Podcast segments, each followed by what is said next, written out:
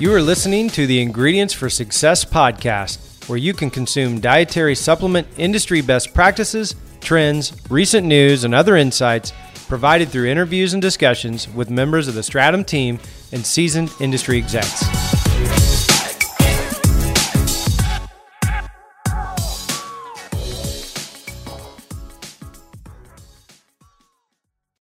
Welcome back to the Ingredients for Success podcast. I am Jackie Rizzo, and today we have Dr. Felicia Stoller joining us. I am going to go ahead and just read her amazing biography because we need to hear all of this. She's amazing.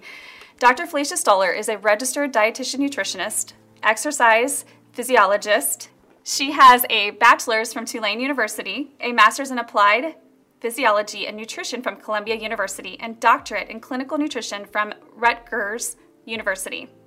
Felicia serves on many local, state, and national committees related to health and wellness. Felicia is fellow of the American College of Sports Medicine, a fellow of the Academy of Nutrition and Dietetics, a diplomate in lifestyle medicine, and a council member of the True Health Initiative.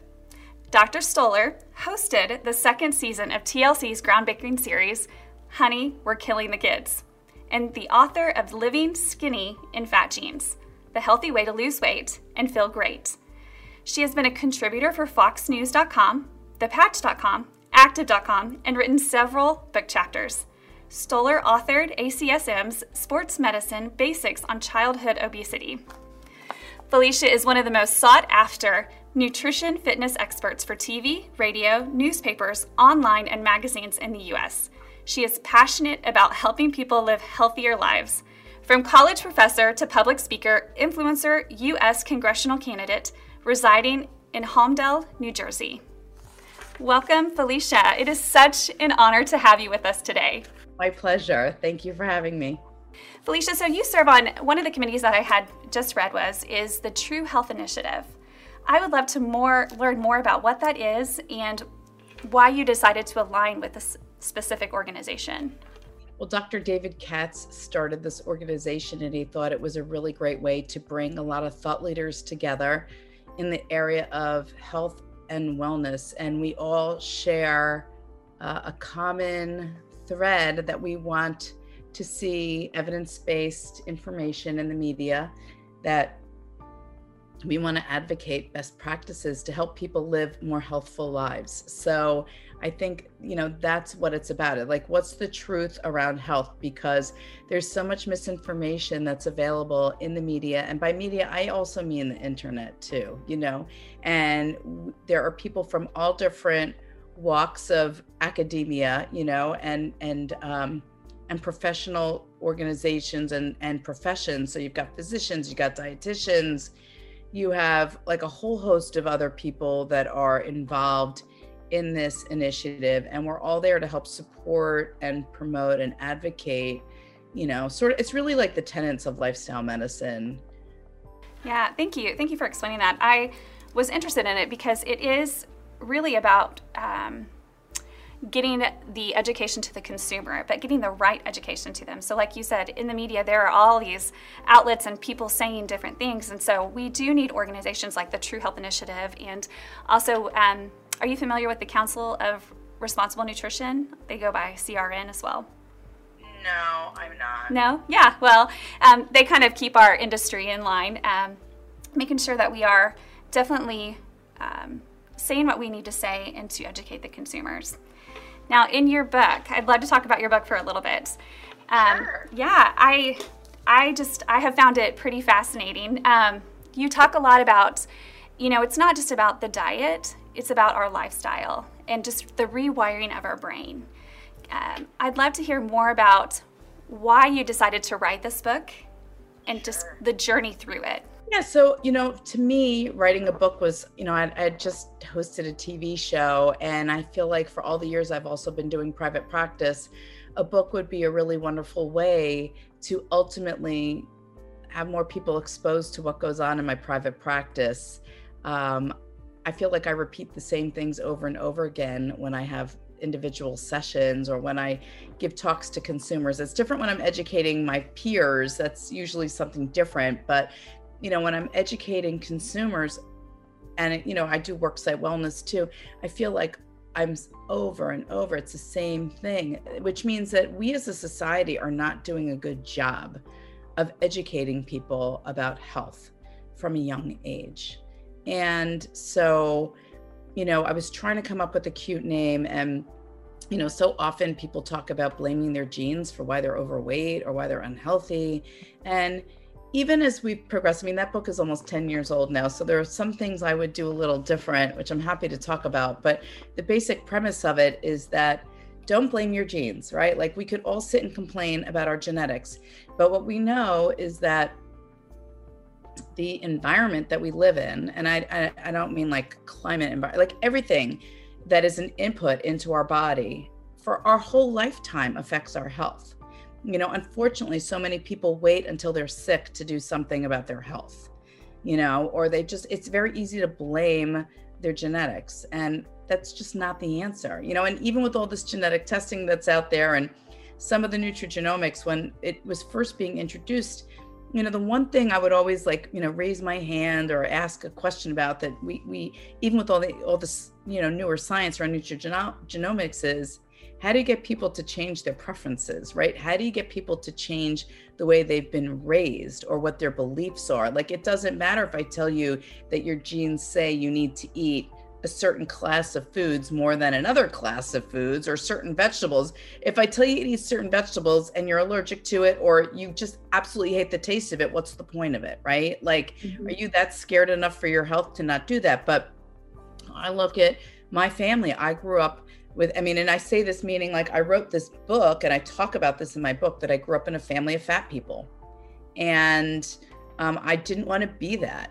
And then you know fast forward when 23andme came out with genetic testing beyond like where's my family from? And i did the the whole full-blown medical testing. When i got my results back i emailed it to all my family and and some cousins and aunts and uncles. And i said uh, breaking news folks like all the diseases that my grandparents died from and other people died from, they're not in our genes. It's about lifestyle. So stop saying like, you know, and, and even clinicians, we ask people questions about did somebody in your family have diabetes? Did they have heart disease? Do they have and you rattle up all this stuff. And then it's like, okay, did they smoke? Did they drink? Did they eat a high fat diet? Did they ever have fruits and vegetables? Did they ever exercise? Like I have a great aunt that lived to be 103 and a half years old Oh. she used to do square dancing until she was, I mean, she's like she's like the only person lived past 90, but she used to do square dancing until she was in her 90s, you know? And I think like now, like that had a lot to do with it, you know? Like you can be young at heart, you can be youthful, but it's the accumulation effect. It's the accumulation of everything that goes on in your life that gets you to this place of you know how are you going to live your life in the long term? Is it is, are you going to be have vitality you know? Are you going to be resilient? And i don't just mean mentally but mentally too but physically resilient. You know look what covid did to everybody this past you know year and a half right? Like we know that there are comorbidities with certain diseases that made people more at risk for actually dying from covid. And how devastating is that you know? And mm-hmm. i've always told my children food and physical activity is not just about what you look like on the outside. It's what's on the inside. It's the stuff that we can't see. And you know banking on a return on investment of of lit of life. So that's why you know when i wrote my book i talk a lot about food choices. I talk about what other places in the world do with their food. You know, most places in the world eat mostly plant based with small amounts of animal source protein. People always think they need more protein, more protein, more protein. Protein energy malnutrition hasn't been a problem since like the 70s, like, and I mean early 70s. You know, I would actually argue that we're over consuming protein, not getting enough, you know, fruits and vegetables. I mean, when they look at the data on food consumption, people aren't eating plants. That is and you are you are spot on. We are we are not. And you know you talked about even with your children and breaking that cycle from the way you grew up and not yeah. having it, it continue on. And my husband and I are the very same way. We grew up in the 80s you know and so he says we're processed babies.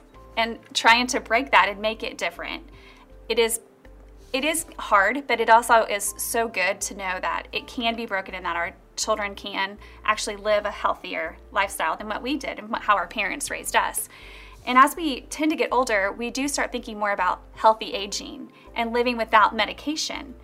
Do you have any recommendations for um, women who are possibly in their 40s and just starting an exercise routine right now because healthy aging is about diet as you had said and then exercise as well do you have any right. recommendations for women and it's also sleep and stress management right like so i, I don't want to you know I, let's not leave that out like i feel like that's there's true. so much as part of that equation and that's why i was so thrilled when the american college of lifestyle medicine sort of formed and they did a board certification in lifestyle medicine. I was the very first cohort to take their their you know do their protocol and take their board certification and pass.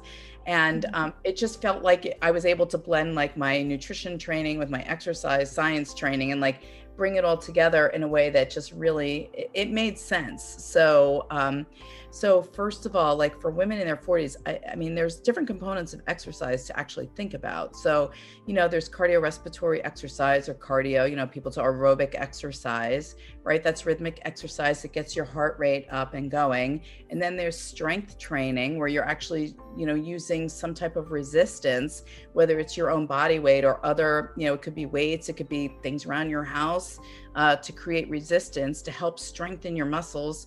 Um, and and then there's also stretching, which I think people forget about, and and rest is another important component of exercise too. And I think you know, look, and I say this knowing that I've been exercising since I'm like 15 years old. So I'm a freak. Like I liked, I made my mom like drive me to the gym, right? Like, and I, you know, with aerobics and all that stuff. But um, as I've gotten older, you know, and I counsel people and I talk to people all the time, I'm like, you have to think about exercise like the way you think about any other grooming or hygiene. You know, you brush your teeth, you brush your hair, you take a shower, you eat food, you go to sleep. Exercise needs to be in your schedule. So the most important thing is put it in your schedule.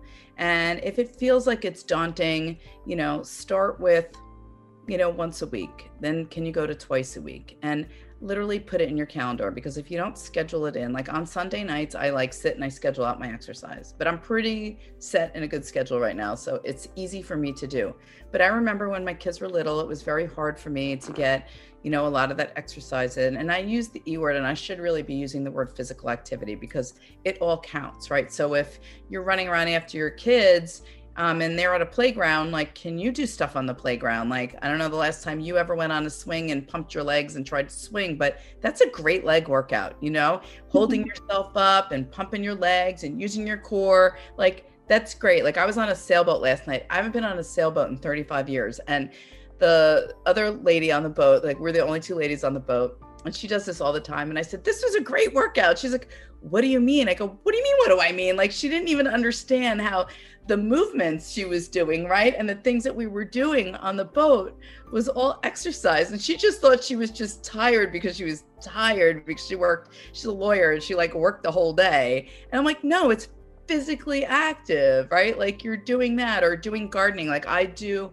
my own yard work because that's another way to get extra exercise in. So there are things that we do around the house. If you're cleaning, like that counts as physical activity. So I don't want people to think like it has to hurt you have to be sweating like a beast and you have to be like so fatigued afterwards that you can't do anything else because that's not the way it is and in fact in my doctoral research i had people um, in a in a worksite wellness setting that couldn't really do formal exercise getting up and doing five minutes every hour that they were at work and they would accumulate 40 minutes over the course of a day so if it means going for a walk for five minutes, if it means, you know, taking a break at your desk and filling up a bag and like doing bicep curls or doing lunges or, you know, getting on the phone and doing something, like do something. But exercise needs to have everything involved. Like I often hear people, the biggest mistake that people make at any age is they say, well, if they feel like, first of all, they're overweight, well, when they want to do like cardio only, they don't want to do weight training. And and they're like, well, when I lose weight, then I'll start doing that. I'm like, no, actually, you need to do the resistance exercise because A, it's going to make your muscles tone, and then the circumference of your limbs is going to be smaller. So, how cool is that, right? You're going to look thinner, you're going to look trimmer, you know, you're going to be stronger. So, that's why you do it. Like, people get in these buckets, like, I'm going to put cardio here, I'm going to put weight training here. It's like, I'll do this when. No, you need to do it all. You need to, and that's why I'm a huge advocate for yoga. I've been doing yoga for 18 years, and yoga is not just about oming. I don't do meditative yoga. I can't meditate. I'm working on it. That's on my list of things to try to learn how to do this summer because my brain's always going. But um, I do it because I think about the stretching and the strengthening and proprioception, which is among the most important things that we need to do. And, and balance training is something that people forget to do. And you hear about people when they get in their 60s and 70s and 80s and 90s that they fall and they break their hip. And mm-hmm. very often there's a high statistical uh, correlation with people that break their hips and die within a year right? So and i and i was just came back from florida from seeing my parents and watching them aging. I, am sure they're never going to listen to this but um it's it broke my heart because i've been preaching for 20 years this stuff and nobody was listening to me. And now i'm watching the you know this accumulation effect with my parents. And let's just say it my 23 year old daughter had said called me up and said mom i worked out four days last week. You'd be really proud of me you know, because she's like, I just hate it. I said, Well, I, I'm sorry. Just, you're gonna have to just find something that you like to do. You used to like to dance. I don't care what it is, but you need to do something. To get out to be active. And, yeah. learn to, and learn how to do things safely. That's another important thing. Um, I I I have a hard time when I go to the gym watching people exercise wrong on equipment. Because I used to teach trainers how to be trainers. So when I see people doing things wrong, it just like screams injury to me. So, you know, what I want women to do is I want women to get out and do physical activity. If they're doing formal exercise training, it is more important to do something in the correct form so that you don't injure yourself more so than anything else. And you always increase weights.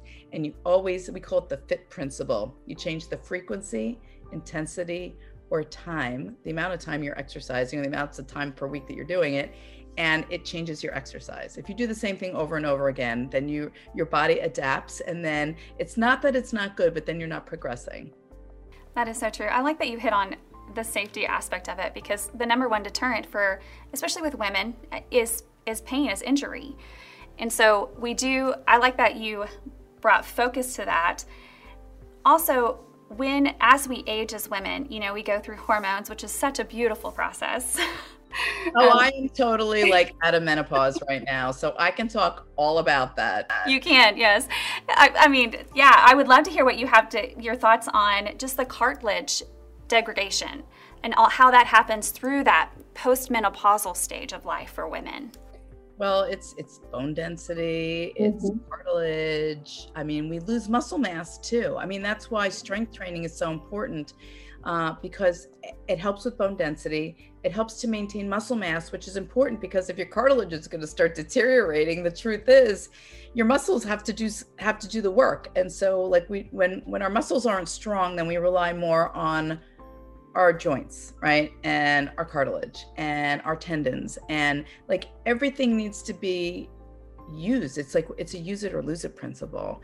And that's where nutrition comes into it too, because it's what you take in. And I'm a huge advocate of supplementation just because, you know, there is no way I could get and I like I call it like clinically relevant or clinically significant levels of nutrients that are going to help me with aging.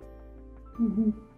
And whether it be preventing disease or preventing illness or preventing, you know, deterioration, which is just natural from aging, you know, or or picking up in inadequacies in the diet. I mean, I'm not a tall lady and I work out a lot. I don't need a lot of calories in a day. So the volume of food I'd have to eat to get all the nutrients that I get in my supplements is just I, I couldn't do it. I'd be I'd be obese. So what would you say your top five supplements would be or your recommendations would be to anyone listening to this podcast? Well, um, I would say first of all, a good multivitamin is really important. Um, I think calcium is incredibly important. Fish oil is very important. I know that you guys have your eggshell membrane product, and I think that that's equally as important too. And then, you know, the one other thing I would add in, believe it or not, is um, a prebiotic fiber because people are so consumed with taking probiotics that they forget the importance of taking prebiotic fiber. Most Americans don't have adequate fiber in their diet. And the recommendation is over 30 grams of fiber per day. Most people get less than 10. So um, I think that recognizing that the value of fiber because the probiotics that go in they need to be fed food and that's where the prebiotic fiber comes in and the analogy that i give is that if you just take probiotics without any prebiotic fiber it's like throwing seeds that you would put in the ground on a glass table without mm-hmm. dirt without nitrogen without water without sunshine and expecting them to just do something yeah definitely I do appreciate that. With prebiotics, we do, I wholeheartedly agree. And then um, it's what our postbiotics need to, to feed on. And then right. even the waste from the probiotics is what's now starting to trend, and that is postbiotics, um, which we had discussed earlier that we have a postbiotic now on hand. And it has been incredible just to see that process that, well, we have those two prebiotics and probiotics, but don't forget about the waste of the probiotics because right. it, that postbiotic is wonderful for digestive health. And so that's been very encouraging. Thank you. Thank you for that. Well, Dr. Stoller, it has been such an honor to have you on today. Thank you. You have given us so much information, and we just really appreciate having you on. You're very welcome. Thank you.